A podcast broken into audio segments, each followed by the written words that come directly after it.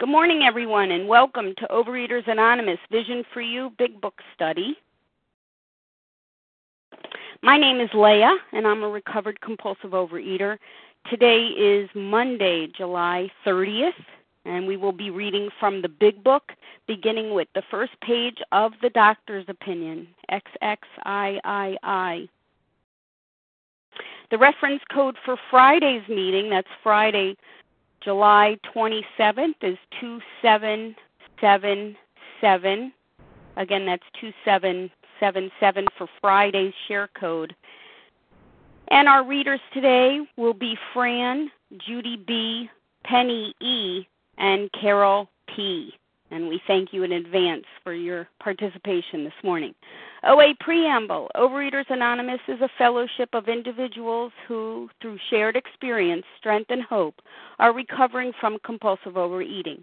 We welcome everyone who wants to stop eating compulsively. There are no dues or fees for members. We are self supporting through our own contributions, neither soliciting nor accepting outside donations. OA is not affiliated with any public or private organization, political movement, ideology, or religious doctrine. We take no position on outside issues. This meeting's primary purpose is to abstain, to recover from compulsive overeating, and to carry this message of recovery to those who still suffer. Our sole purpose OA's fifth tradition states each group has but one primary purpose to carry its message to the compulsive overeater who still suffers. At a Vision for You Big Book study, our message is that people who suffer from compulsive overeating can recover through abstinence and the practice of the 12 steps and 12 traditions of Overeaters Anonymous. I will now call on Adrian to read the 12 steps. Good morning, this is Adrian. Here are the steps we took, which are suggested as a program of recovery. One, we admitted we were powerless over alcohol, that our lives had become unmanageable. Two, came to believe that a power greater than ourselves could restore us to sanity. Three, made a decision to turn our will and our lives over to the care of God as we understood Him. Four, made a searching and fearless moral inventory of ourselves. Five, admitted to God, to ourselves, and to another human being the exact nature of our wrong. Six, we're entirely ready to have God remove all these defects of character. Seven, humbly asked Him to remove our shortcomings. Eight, made a list of all persons we had harmed and became willing to make amends to them all. Nine, may direct amends to such people wherever possible, except when to do so would injure them or others. 10. Continued to take personal inventory, and when we were wrong, promptly admitted it. 11. Sought through prayer and meditation to improve our conscious contact with God as we understood Him, praying only for the knowledge of His will for us and the power to carry that out. 12. Having had a spiritual awakening as the result of these steps, we try to carry this message to alcoholics and to practice these principles in all our affairs. Thank you, Adrian. And I will now call on Susan S. to read the 12 traditions, please. Hi, this is Susan in Florida. One, our common welfare should come first. Personal recovery depends on AA unity Two, for a good purpose, there is but one ultimate authority, a loving God as he may express himself in a good conscience. Our leaders are but trusted servants, they do not govern. Three, the only requirement for AA membership is a desire to stop drinking. Four, each group should be autonomous except in matters affecting other groups or AA as a whole. Five, each group has but one primary purpose to carry its message to the alcoholic who still suffers. Six, an AA group will never endorse, finance, or lend the or to any related facility or outside enterprise, less problems of money, property, and prestige diverge from our primary purpose. Seven, every AA group ought to be fully self supporting, declining outside contributions. Eight, Alcoholics Anonymous should remain forever non-professional, but our service centers may employ special workers. Nine, such should never be organized, but we may create service boards or committees directly responsible to those they serve. Ten, Alcoholics Anonymous has no opinion on outside issues. Hence, the AA may never be drawn into public controversy. Eleven, our public relations policy is based on attraction rather than promotion. We will always maintain personal anonymity at the level of press, radio, and film. 12. Anonymity is the spiritual foundation of all of our traditions, ever reminding us to place principles before personality. Thank you. Thank you, Susan. How our meeting works. Our meeting focuses on the directions for recovery described in the Big Book of Alcoholics Anonymous. We read a paragraph or two from the literature, then stop and share on what was read. Anyone can share, but we ask that you keep your sharing to the topic and the literature we are discussing. And please keep your share to approximately three minutes. Singleness of purpose reminds us to identify as compulsive overeaters only. Our abstinence requirement for moderators is one year, and for readers is six months. There is no abstinence requirement for sharing on topic. This meeting does request that your sharing be directly linked to what was read. We are sharing what the directions in the big book mean to us. To share, press star 1 to unmute. Once you are done sharing, let us know by saying pass, and then press star 1 to mute your phone. In order to have a quiet meeting, everyone's phone except the speakers should be muted, please. And today we resume our study in the Big Book. We will be on the first page of the doctor's opinion.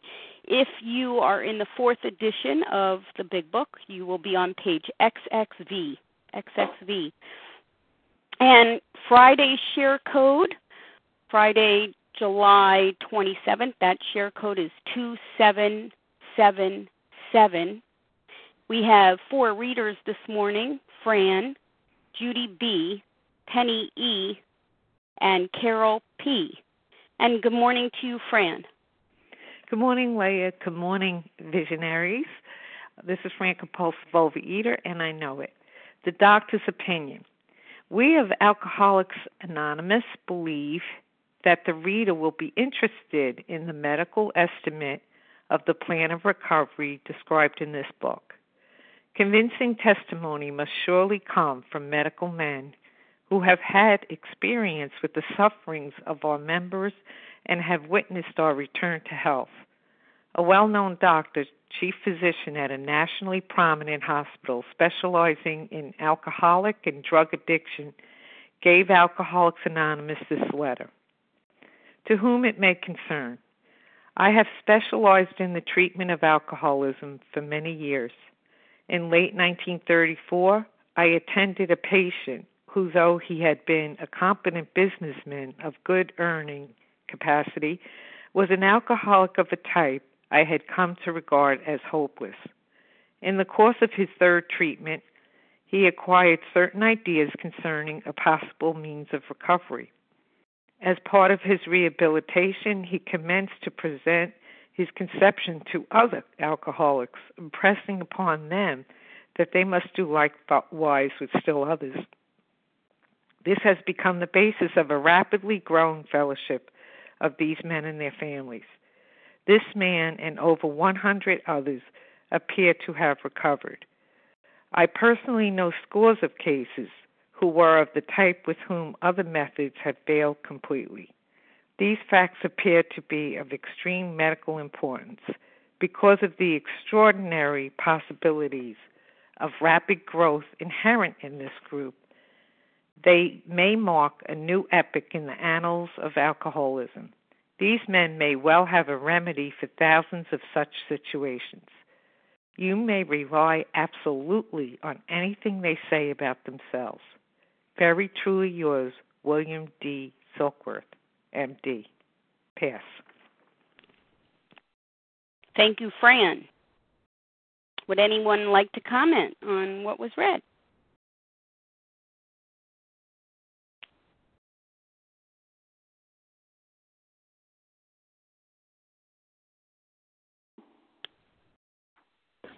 This is Sima. Sima, go ahead. I just want to say briefly, I love the doctor's opinion, and I was always impressed with you can trust what they say about themselves, and I think that means that they don't try to say anything that they don't know, and uh, they know that it's repeated again and again that they know everything about addiction. Thank you. Hi, this is Thank Georgette. you. This is Georgette. I'd like to share. Please go ahead. Thank you. Um, the one thing here that really got me, and it always does, is that he regarded him as hopeless, and then it was somebody who wanted to quit, like I wanted to quit, but I couldn't. So I needed to hear this because I kept getting up every day and saying, "Today is going to be the day," and I was never able to get through an hour. So I always wanted to quit, but I couldn't. So that really stuck out to me again. Thanks. Thank you. This is Judy B. Judy, your turn. Recovered compulsive overeater. Good morning, everyone. Um, just the first sentence uh, I'd like to begin at. I have specialized in the treatment of alcoholism for many years, and and we do know that this this doctor knew what he was talking about. He had worked ceaselessly with with hundreds of men who, and women who um, who could not recover from this disease, and so many of them had been uh, described as hopeless, both in mind and body. They were hopeless. They they could not recover, and the doctors did all they could do, and um, and still the recovery uh, success rate was very, very, very limited and low. Um, there was nothing left for these these men to do, and then um, and then he meets this uh, patient who who the third time he was there he acquired certain ideas concerning a possible means of recovery. As part of his rehabilitation, he commenced to present his conceptions to other alcoholics, impressing upon them that they must do likewise with still others. And this man seemed to be restored back to his original health. And he, he found a method whereby he could help he could help others and, and the doctor was was very much impressed by this, and and um, he saw that there were over a hundred men who appeared to have recovered this way, and this this presented hope. I, the big thing I see here is that uh, the doctor had found that um, hope was available. There was a method by which these people could recover, and um, with that, I'll pass. Thank you, Judy. Anyone else? Hi, this is Kim. Kim, your turn. Good morning, Leah. Good morning, my fellows. My name is Kim. I'm a recovered compulsive overeater from South Jersey. Convincing testimony must surely come from medical men who have had the experience with the suffering of our members and have witnessed our return to health. So, why does this testimony have to come from the medical point of view? It's because we lie. You know, how many times have we gone to people, this time it's going to be different. I swear this time it's going to be different. This diet program is going to work. That diet program. If I don't eat till eight o'clock, if I only eat don't eat breakfast, if I if I only cheat on Tuesdays and Fridays, that's the answer. So why is it this convincing testimony comes from medical people? Because the, the alcoholics couldn't be trusted. They kept swearing off and swearing off and swearing off, which I so relate to. So they're saying here, here's a medical person, here's someone who has worked. Dr. Silkworth worked with 50,000 alcoholics. And he was felt hopeless. He felt powerless to help them. And here comes something along that his patients are getting sober, they're staying sober. And he's saying this could work. You know, the reason this is called the doctor's opinion is this is radical, radical stuff. And when this first came off the, press in 1939, Dr. Silkworth was saying, listen, I believe in what you're doing. This makes sense. I understand an allergy of the body, the obsession of the mind. But I could be laughed out of the medical community. I will write this letter, but you need to say it's a doctor's opinion because I have no proof. And I'd rather you leave my name off. It was only when AA started to grow by leaps and bounds, that in further printings, he said, you know what, you can put my name on it now because because society started to accept it. So that's why this is so radical. And the fact is, if we don't believe in this doctor's opinion, if we don't believe in the obsession of the mind and the allergy of the body, the rest of the book isn't going to make sense. So when I read this, I am so excited when we get into this doctor's opinion because this is telling me that my problem. And once I know the problem, I'm going to be willing to turn the next pages to find that solution. And with that, I pass. Thank you, Kim. Anyone else like to comment on what was read? You will need to press star one to unmute. Good morning. This is Christy. Christy, your turn. Thanks. Uh, thank you. Thank you. Good morning, everyone. This is Christy, and I am a recovered compulsive overeater. And um, you know, I mean, you know, as others have shared on the word hopeless, I will do the same um, because it reminds me of going into my doctor's office. So literally, I'm going to talk about my doctor's opinion. When I was hopeless, I walked in, and I'll never forget. I weighed 305 pounds, and my doctor said to me, because I was beginning to suffer the consequences of weighing 305 pounds, and my doctor said, "What are we going to do about it? What are we going to do about this? You weigh 305 pounds." And I said, "You tell me." You tell me what we're going to do about this because I have tried everything. I have tried everything. I remember sitting in that office and it was 1992 and I was hopeless. I was hopeless. I had tried everything and nothing worked. Nothing worked for me. And it didn't get better after that. I gained more weight just because my doctor said, you know, you're in trouble, Christy. You are in trouble. I, I, I wasn't given a solution, unfortunately, in my doctor's office. I my doctor did everything she could to tell me what I could try. You know, here are some other things you can try that are so similar to what you've already tried. You know, I don't even know why you try them. At least that's what my brain told me. And um, you know, it wasn't until uh, several years later, several years later, when I was presented in the solution, which you know, I'll, I won't, you know, there's not going to be a spoiler alert here. We'll read about it. You know, I'm going to understand the nature of my problem, the true nature of my problem as we continue in the doctor's opinion. But you know, if you fast forward to 2001, 2002, 2003 when I went to see my doctors, um, it was a much different story. It was a much different story because I've been presented with a solution that worked for me. I've present, been presented with the nature of my problem. I've been presented with the nature of my problem, and in addition to being presented with the nature of my problem, my problem, I was presented with a solution. And so, you know, when my doctors, I mean, they're astounded. They're astounded. I've had a couple of um, primary care physicians who are absolutely astounded because they share with me, you know, in their opinion, what they have seen come into their office, you know, and especially with, um, you know, the influx of people that have had gastric bypass surgery a second and now a third time.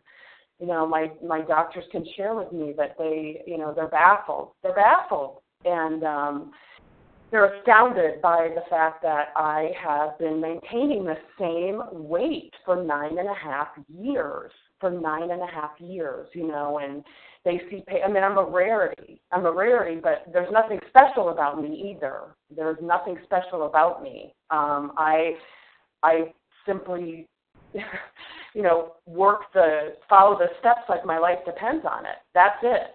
That's it. And it was desperation that brought me there. It was hopelessness that brought me there. It was hopelessness and desperation that brought me there. And you know, I'm just I'm just so grateful that one day at a time, one day at a time, one day at a time, I am no longer hopeless, no longer in that place of desperation. And um, with that, I'll pass.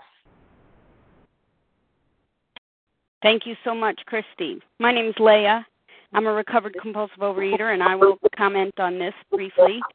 Uh, convincing testimony must surely come from medical men who have had experience with the sufferings of our members and have witnessed our return to health. Again, this is the doctor's opinion, and the doctor's opinion is the foundation of the whole big book and the fellowship. Uh, so this is so important. Uh, you know, to non-compulsive overeaters, this section may simply seem to be a helpful introductory note, but without it, the entire book is not going to make sense. It says a well known doctor, chief physician at a nationally prominent hospital specializing in alcoholic and drug addiction, gave Alcoholics Anonymous this letter. Who is this doctor? Well, this physician's name is Dr. William Silkworth, and we refer to him as our as a medical saint because he was the first physician to fully understand and to put into words what the alcoholic's problem is. And and he freely risked his professional reputation to champion this fledgling movement called Alcoholics Anonymous, and that's why uh, we study these pages because Dr. Silkworth was the first physician to fully understand and put into words what the alcoholic's problem is, and he signs his name at the end. Uh, you know, at the next to last paragraph, he says here, this man and over 100 others appeared to have recovered. Again, uh, Dr. Silkworth, he worked with thousands of alcoholics in the early part of the 20th century. Thousands. Uh, it's it's uh, it's told that he worked with over 50,000 alcoholics. Did he see men and women sober up? Indeed, he saw men and women sober up, but this was different. He said this man and over 100 others appeared to have recovered, meaning we're talking more than just a mere elimination of alcohol. Yes, these men and women that he witnessed uh, sobered up, but they stayed sober. They stayed sober, and that obsession of the mind is driven out, it's been expelled. These men and women have experienced a personality change, a spiritual awakening, a transformation of a life, a rehabilitated life. And that is a place, a goal, and an aim and an objective that we call recovered. This goes further than physical uh, sobriety, physical solution. We have a spiritual malady that when overcome, we will straighten out mentally and physically. Dr. William Silkworth embraced that understanding. He embraced it, and he's the first one that we're going to learn from regarding the allergy of the body. And so he has referred his love, his love, and his commitment, his dedication to the world of alcoholism is the reason why we refer to him as a medical saint. Love was his magic. Love was his magic. He stuck by the alcoholics to help the alcoholic. And with that, I pass. Anyone else like to comment on what was read so far? It's Monica. Sharon. Monica, please go ahead. Good morning, Leah. Thank you, and good morning to everyone. My name is Monica. I am a recovered compulsive overeater. A well known doctor, chief physician, at a nationally prominent hospital specializing in alcoholic and drug addiction. I just wanted to point out here that these are very, very important credentials we're being told here, we're being given here. A well known doctor, and of course, we all know this is Dr. Silkworth, that he was the chief physician. He wasn't just any old doctor, he was the chief physician at this nationally prominent hospital, and that was Towns Hospital in New York City specializing. This was their specialization at this place. So these are very, very, very important credentials we're being given here in this in this sentence. So people, listen up. This guy knows what he is talking about. You can believe what he's saying. He's been there. And with that, I'll pass. Thank you, Monica. Anyone else? Sharon, thank you. This is Janice. Sharon and then Janice, please. Thank you, Leah. Uh, good morning to all of you. I'm Sharon, a recovered compulsive overeater. And uh, the thing that, uh, first of all, I just want to say that, boy, OA, we could really stand a Dr. Silkworth. Um, because there's so many physicians out there that don't recognize the grave nature of compulsive overeating. Um, many of them uh, will try to say that we can recover while still eating our binge foods now and then. Um, and that just uh, doesn't work for those of us who are suffering, as it says here. I'm looking here. Um, these medical uh, men had experienced the suffering of our members.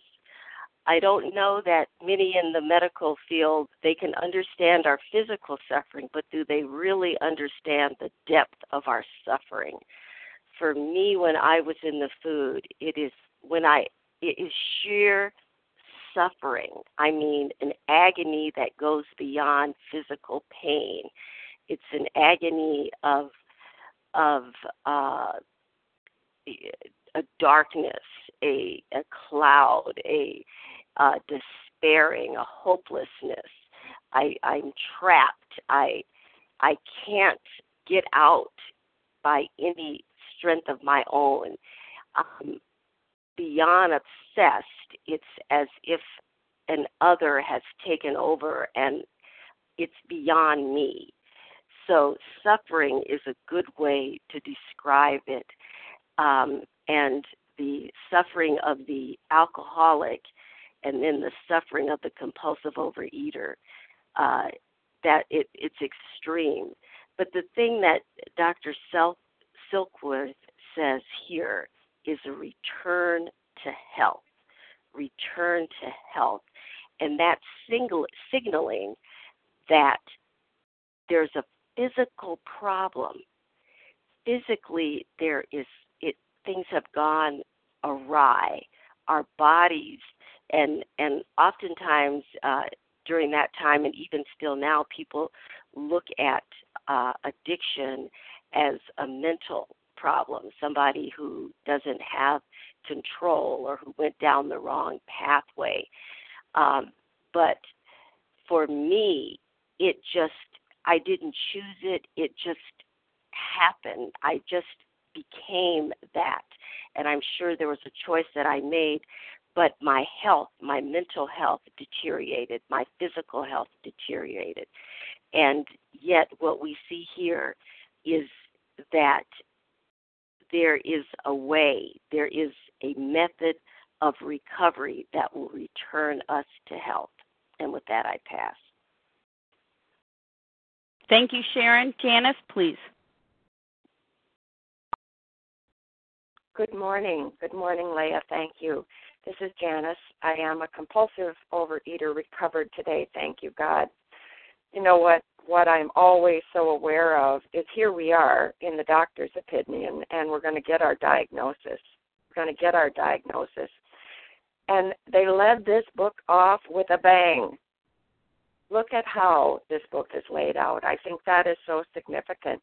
You know, with great deliberation, I'm sure. What do we lead off with? We of Alcoholics Anonymous believe that the reader, and who is the reader? You and I they wrote this book for you and I. And what is the first information they're going to lay out for us? The doctor's opinion. So it says, pay attention here because this is how the book starts out with something that I need so desperately to know, something that I did not know before. You cannot treat something without knowing your diagnosis. You cannot treat or give help to something if it's not been identified. So, here in the doctor's opinion, I'm going to have identified for me exactly what is wrong with me. And this was not a known, well known fact before that. Thank you for everyone who shared this morning. You know, we all suffered. We all suffered from this common illness. This common illness. But there was going to be developed here a way of treating this illness and it was going to be told to us by this great doctor who had had so much experience sitting at the bedsides of these alcoholics, dealing with their families, seeing these people over and over and over again be hopeless. What he had thought was a hopeless illness because that had been his experience. But then he had contact with these 100. These 100. As part of his re- rehabilitation, he commenced to present his conceptions to other alcoholics, impressing upon them that they must do likewise with still others. Here was going to be the crux of how this was going to continue. But first of all, we had to know what we were up against, who we were, and what we were up against. And it's right here in the doctor's opinion. Thank you, God. And with that, I'll pass. Thank you, Janice. Anyone else? This is this is Sarah. Can I share? Of course, Sarah.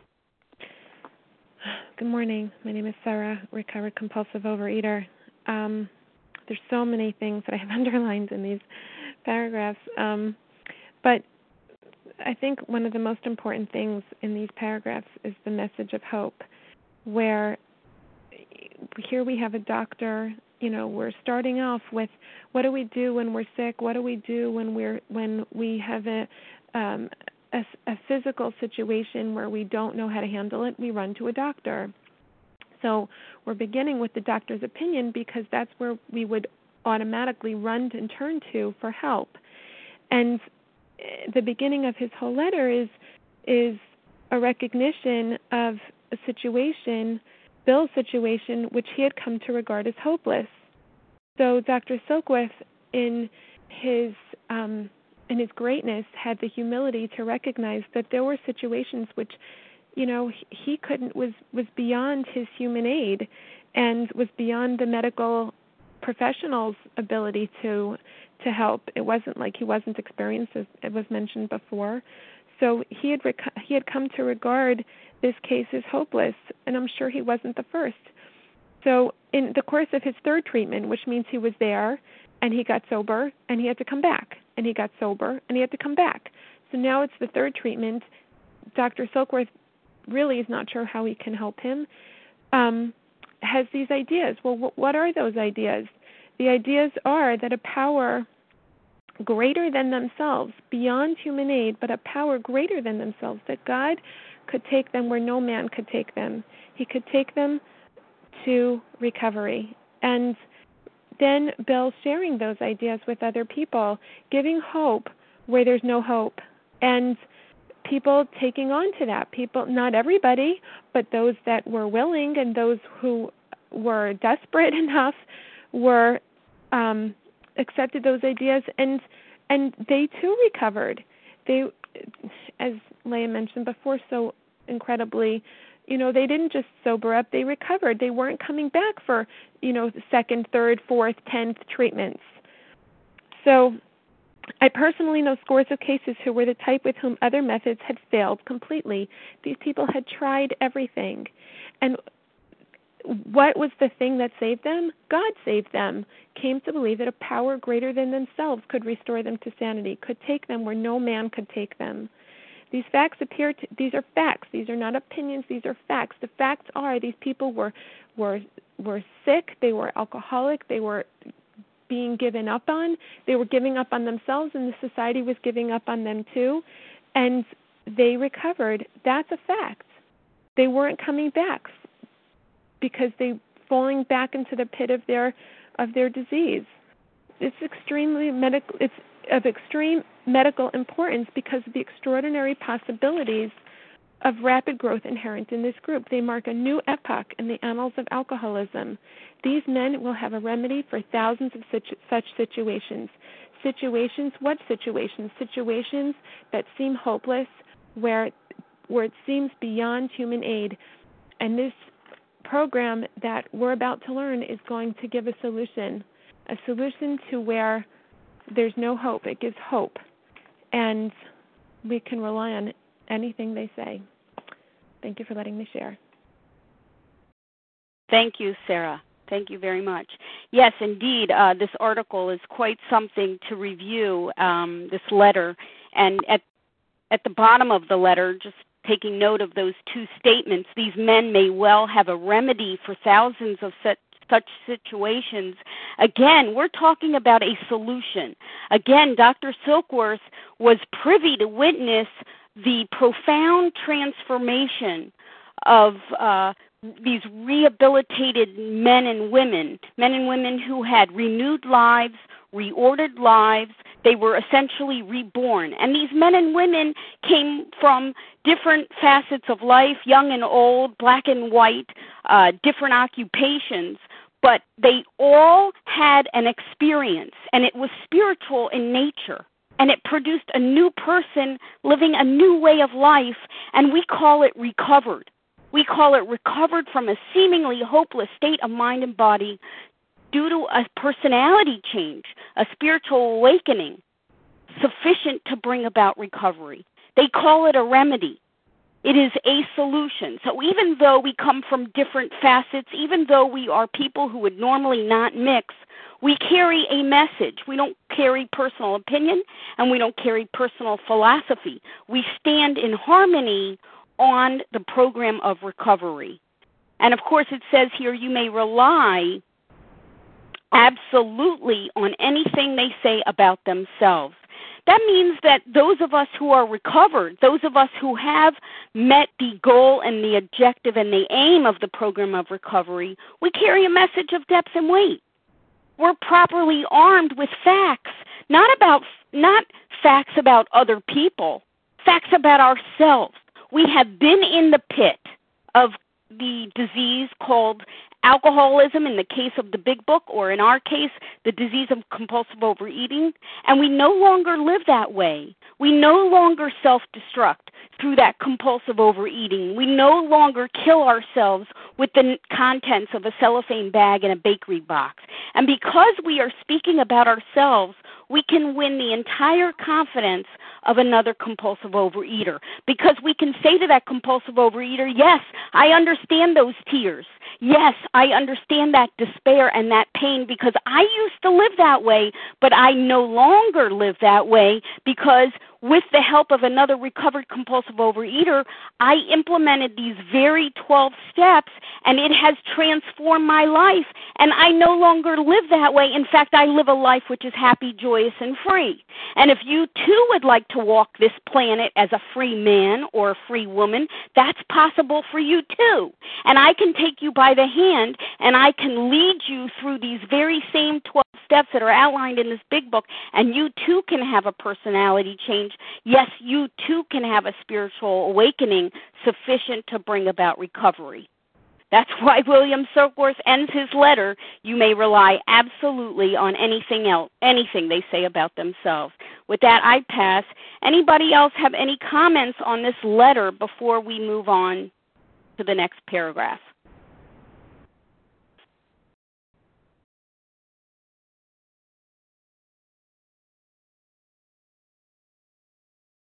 Okay, I'll take the silence as a no. Judy B., thank you. If you could read the next paragraph, please. Certainly. The physician who, at our request, gave us this letter has been kind enough to enlarge upon his views in another statement which follows. In this statement, he confirms what we who have suffered alcoholic torture must believe that the body of the alcoholic is quite as abnormal as his mind. It did not satisfy us to be told that we could not control our drinking just because we were maladjusted to life, that we were in full flight from reality, or were outright mental defectives. These things were true to some extent, in fact, to a considerable extent for some of us. But we are sure that our bodies were sickened as well. In our belief, any picture of the alcoholic which leaves out this physical factor is incomplete.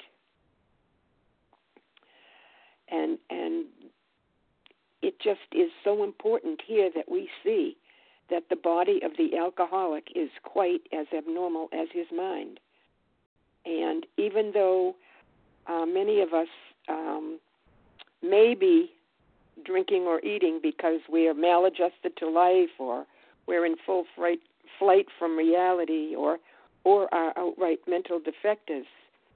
We don't all have that in common. What we do have in common is that our body has an allergy to certain substances.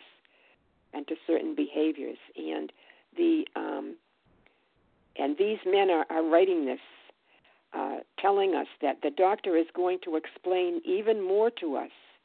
He has he has included this um, statement later, which is going to explain to us exactly how this um, disease has affected us. And um, in our belief, any picture of the alcoholic which leaves out this physical factor is incomplete. And as compulsive overeaters, I mean, we see we see others who who eat and seem to use food in a way that we do. But the truth is that we have an allergy, and the doctor recognizes this with um, drinkers. They have an allergy to alcohol. We have an allergy to certain substances, which makes us crave more and more and more. And um, that's why the doctor's opinion is so important to us, also, because even though we may appear like others, you know, just like uh, there are people who can drink moderately and leave it alone. There are people who can overeat at certain times and then leave it alone. But if we are convinced that we are of the type that cannot do this, then we know that we have an allergy of the body and an obsession of the mind. So any picture of the alcoholic which leaves out this physical factor is incomplete. And we're going to learn more as we read his statement. But in this paragraph, I think it's important that we recognize that there is an allergy of the body, that our body is definitely different than a person who does not have our disease. And with that, I'll pass. Thank you, Judy. Anyone else on the paragraph that was just read? This Hi, this Sharon. is Kim. Janice. Kim and then Janice, please. Good morning, everyone. Again, my name is Kim. I'm a recovered compulsive overeater. In this statement, he confirms, Dr. Silkworth confirms, that we who have suffered alcoholic torture must believe that the body of the alcoholic is quite as abnormal in his mind. It's not saying that we have to kind of consider it, that we can reflect on it, but we must believe that. And, and he's confirming that we are suffering alcoholic torture. You know, to be in this disease is torture. It's just not about being X number of pounds overweight or underweight or being at the right size or, or normal body size and binging and purging. That's not what this is about. It's, it's the suffering alcoholic torture. You know, I remember, you know, at the point where I had to only buy slip-on shoes because when I leaned over to tie my shoes, it, my stomach was so big that I couldn't breathe. You know, I I woke up this morning at 2 a.m. and had a hard time falling asleep, and for some reason I was hit with these memories. In my disease, I remember eating three quarters of my binge food, throwing it in the trash, and waking up at 2 a.m., tears rolling down my face because I knew I was going to get up and eat it. I was going to go into that trash. I was going to knock off the dust bunnies and whatever raw sewage was on the, in that trash can, and I was going to finish off those binge foods. Because once I ingest that, that physical allergy is so strong that I am compelled I am absolutely compelled to go back and eat it regardless. You know that once I ingest it, that I am less satisfied at the hundredth bite than I was at the first bite. But it's also that I, when I went to the food, I stopped maturing. You know, the torture was I didn't know how to deal with people. I didn't know how to deal with family because once I started to escape in the food, I stopped maturing. I stopped growing. So that that is alcoholic torture. And this, the complete picture, what we must believe is that my body, the body of the alcoholic, is quite as abnormal as his mind.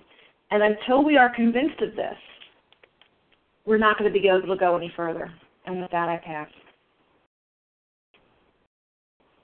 Thank you, Kim. Janice, please. Thank you, Leah. Thank you. Okay, so we're going to expound some on this very important information. The physician who, at our request, gave us this letter has been kind enough to enlarge upon his views in another statement. So, what do we know to be true when this book was written about alcoholics? That people thought they lacked moral character, that they were weak willed, that they could only be locked up because they just could not think for themselves clearly. They were sinners. They were sinners is what people thought. You know, and here we're going to be told that although there are things about us, mental defective things about us, that it's our bodies were sickened as well as our minds. Our physical selves suffered from something over which we had no control. Once we took that first bite, we had no control. And and we'll learn that our minds were indeed sickened as well. We'll learn that. The 12 steps will treat that sick mind. But it will also help us to realize our sick bodies. Our sick bodies had to be first and foremost, that we had to put down the food in order to work those 12 steps as if our lives depended on it. So they are telling us here, but we are sure. Who is the we here? The we is those 100 recovered alcoholics. We are sure that our bodies were sickened as well. Because once we got this picture from the doctor, from the good Dr. Silkworth, once we got this picture that there was this allergy that we suffered from, all the puzzle pieces began to fall into place. Here was a piece of information that had not yet been revealed to us. Although deep in my heart, oh my God, it made such sense to me. Here was something being explained to me for which I had never had any answer. And that's what we're going to learn here. In our belief, any picture of the alcoholic which leaves out this physical factor is incomplete. Is incomplete. And now we're going to get the complete picture here. Thank you, God. And with that, I'll pass. Thank you, Janice. Anyone else? This is Sharon. Sharon, please go ahead. Thanks. Uh, I the thing that really sticks out here is, and it's already been mentioned, and Kim spoke of it so beautifully, that we must believe. Um, and we have to get in touch. We have to recognize that suffering. And sometimes, as compulsive overeaters, uh, and any of us in our addiction, we forget the suffering. We forget how much suffering, and we just get uh, the food takes over. And what it says here is that the body is quite as abnormal as his mind. So our body is functioning separately, our mind is functioning separately, uh, and we're going to find that we need a power greater than both of us to come and intercede between our body and our mind to help us to get recovered. So we have to recognize that as compulsive overeaters, that it's not just about putting the food in our mouth. It's not just making a decision not to eat or to eat.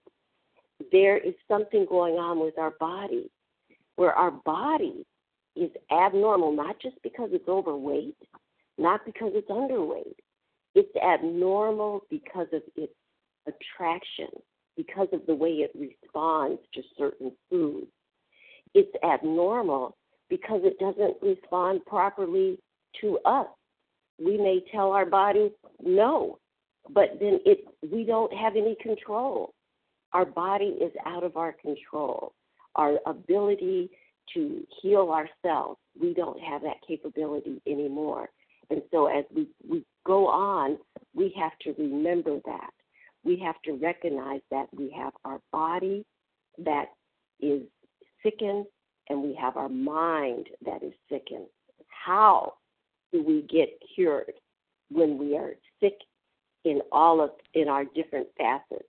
So we're going to find out how that's going to happen, but we have to keep that in mind as we read this text, as we study this program. We have to keep that in mind. So with that, I pass. Thank you, Sharon. Thank you. My name is Leah. I'm a recovered compulsive overeater. I too wanted to comment on this paragraph. In this statement, he confirms what we who have suffered alcoholic torture must believe that the body of the alcoholic is quite as abnormal as his mind. Uh, the torture aspect, you know, this disease destroys us before it kills us. Uh, we are haunted by this disease the despair, the terror, the bewilderment, the frustration, the fear of it all. And it teaches us here that the body of the alcoholic is quite as ab- abnormal as his mind. What they're introducing us to is the fact that we have a twofold disease, twofold disease. We have an allergy of the body and an obsession of the mind, twofold. We're going to learn about the allergy of the body, of course, in the doctor's opinion, and in other chapters as well. We learn about the allergy of the body and the obsession of the mind. Isn't it uh, fascinating and unfortunate that many Overeaters Anonymous meetings begin with Chapter 5, how it works, skipping over this very, very important uh, material, this very, very important uh, material about ourselves, that we have this allergy of the body. Uh, you know, those of us that study this text, we realize how lucky we are because prior to 1930, very few ever recovered from alcoholism. And prior to 1930, the thought was that it was lack of willpower. These alcoholics, they had a lack of moral character. They were sinners, you know, but because of this program of recovery and because of these uh, this information that we learn in the doctor's opinion, we learn that our illness is not a moral issue. We learn that this illness is not a moral issue. This is one of the most important chapters of this big book because it teaches us that we are bodily different from other people that once we take that bite or once the alcoholic takes that first drink in, that feeling and that desire and that craving is intensified, never satisfied. The normal drinkers, they don't have to use willpower at all because one drink or two drinks or three drinks are all they want or all they need. They get all they want to drink every time they drink. So it's easy for them to stop. But the alcoholic had to accept that when it came to alcohol, they are bodily different from most people. When normal people feel the effect of alcohol, they're ready and they are able to stop drinking. But when the alcoholic felt the effect of alcohol, they wanted to keep on drinking. They wanted to continue to drink. Normal people do not crave alcohol. Alcoholics do. Allergy of the body, obsession of the mind. With that, I pass. Anyone else like to comment on this paragraph before we move on to the next? Hi, this is Larry. Larry, please go ahead. Hi, Larry from Chicago, uh, compulsive overeater. You know, for me, um, when I look at the allergy of the body, why do I need to really internalize and understand that there's an allergy in the body? Because an alcoholic that follows this program if you remove alcohol from their system and they follow the steps, they begin to recover. As a compulsive, see, I don't have problems with alcohol. I can have one. I can overindulge sometimes. I cannot have a drink for a year. The fact, and it doesn't matter to me, in the house, out of the house, it doesn't have any sort of emotional, gravitational pull towards me one way or the other. That's just a fact. That's my experience the reason why the allergy of the body is so critically important for me to understand is is because when it comes down to it, I need to remove those binge foods that set off that allergy. And if I dabble, if I dabble in any way, and we know what I mean, just a little bit of this, it's not going to hurt me. Perhaps for me, it's sugar. A little bit of sugar. But it sets off the allergy of the body. And it may not, for me, set it off right then and there, but it sets it off every time. And so I had to really come to accept my powerlessness in the face of this allergy of the body, fully with the recognition of the twofold nature of the disease, that there is an obsession of the mind as well. But if I gloss over the allergy of the body, I will dabble. I'll have a little bit of this, or maybe I'll begin to lose weight, which is what I wanted when I came in here in the beginning anyway and I'll just uh, maybe a little bit, maybe I'll have a little bit of that, and before you know it, because I have this twofold nature of this disease, I'm going to be right back into the food. So um, that's why it's so critically important. I can't gloss over this fact. With that, I'll pass. Thanks. Thank you, Larry. Anyone else on this paragraph? This is Paula Mangia. Of course, Paula. I will make this short. I was going to say sweet, but that would not go along with this. And I'm going to go on that sentence. Must believe that the body of the alcoholic is quite as abnormal as his mind. That's it. The body and mind. There ain't much left, is there? And truly, there isn't much left. And this is what the doctor saw. Not much. But he saw something. But I wanted to leave on this here, in our belief, any picture of the alcoholic, which, which leaves out this physical factor, is incomplete. You can't finish it. You can't finish the picture unless you have everything to here. And here it is. You must know this, which leaves out the physical factor is incomplete. That word incomplete has such significance. You know, it's like we used to play that game Find the missing piece in the picture. Well, here they're giving you the missing piece. Thank you for allowing me to share, and with that, I do pass. Anyone else on this paragraph before we close the meeting this morning? Good morning. This is Eddie in Virginia. Eddie, please go ahead. Good morning, all. This is Eddie in Virginia, a compulsive overeater. Grateful to be in recovery today. Um, the physical uh, allergy of the body. Um, I remember for years my mother, who was an extremely disciplined individual, saying to me, "All you need is some discipline. All you need is a little bit of willpower." As she watched me struggle with my weight and um, unsuccessfully, and you know, and after a while, I just became, I just came to believe that there was something morally defunct in me that I could not muster this whatever it was in order to lose the weight and keep it off and you know it, it it it got to the point where I just didn't even bother to try because what was the point? I didn't have what it took to um, you know be in a normal body size and um, and maintain that. And uh, when I heard this, when I finally you know crawled in through the doors of OA, and I heard that I had an allergy of the body. Um, I just remember the relief that washed through me, even after seven years. I remember that uh, so clearly that that I actually had something wrong with me. I had a disease. I had an illness. I was sick physically, not only emotionally but physically sick. But and that at least I thought to myself, well, maybe I can do something about that, and the rest will follow. So to me, this was just like a great gift um, that I actually had something physically wrong with me, and that perhaps there was a cure, and there was indeed a cure for me. Uh, thank God for that. And with that, I'll pass.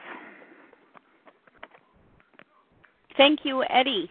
Thank you, everyone who participated in the meeting this morning. We will now close with the reading from the Big Book on page 164, followed by the Serenity Prayer. Penny E., please, would you read that for us? Yes, good morning. Penny E., compulsive overeater. Our book is meant to be suggestive only. Excuse me, we realize we know only a little. God will constantly disclose more to you and to us. Ask Him in your morning meditation what you can do each day for the man who is still sick. The answers will come if your own house is in order. But obviously, you cannot transmit something you haven't got. See to it that your relationship with Him is right, and great events will come to pass for you and countless others. This is the great fact for us. Abandon yourself to God as you understand God. Admit your faults to Him and to your fellows. Clear away the wreckage of your past. Give freely of what you find and join us. We shall be with you in the fellowship of the Spirit, and you will surely meet some of us as you trudge the road of happy destiny. May God bless you and keep you until then.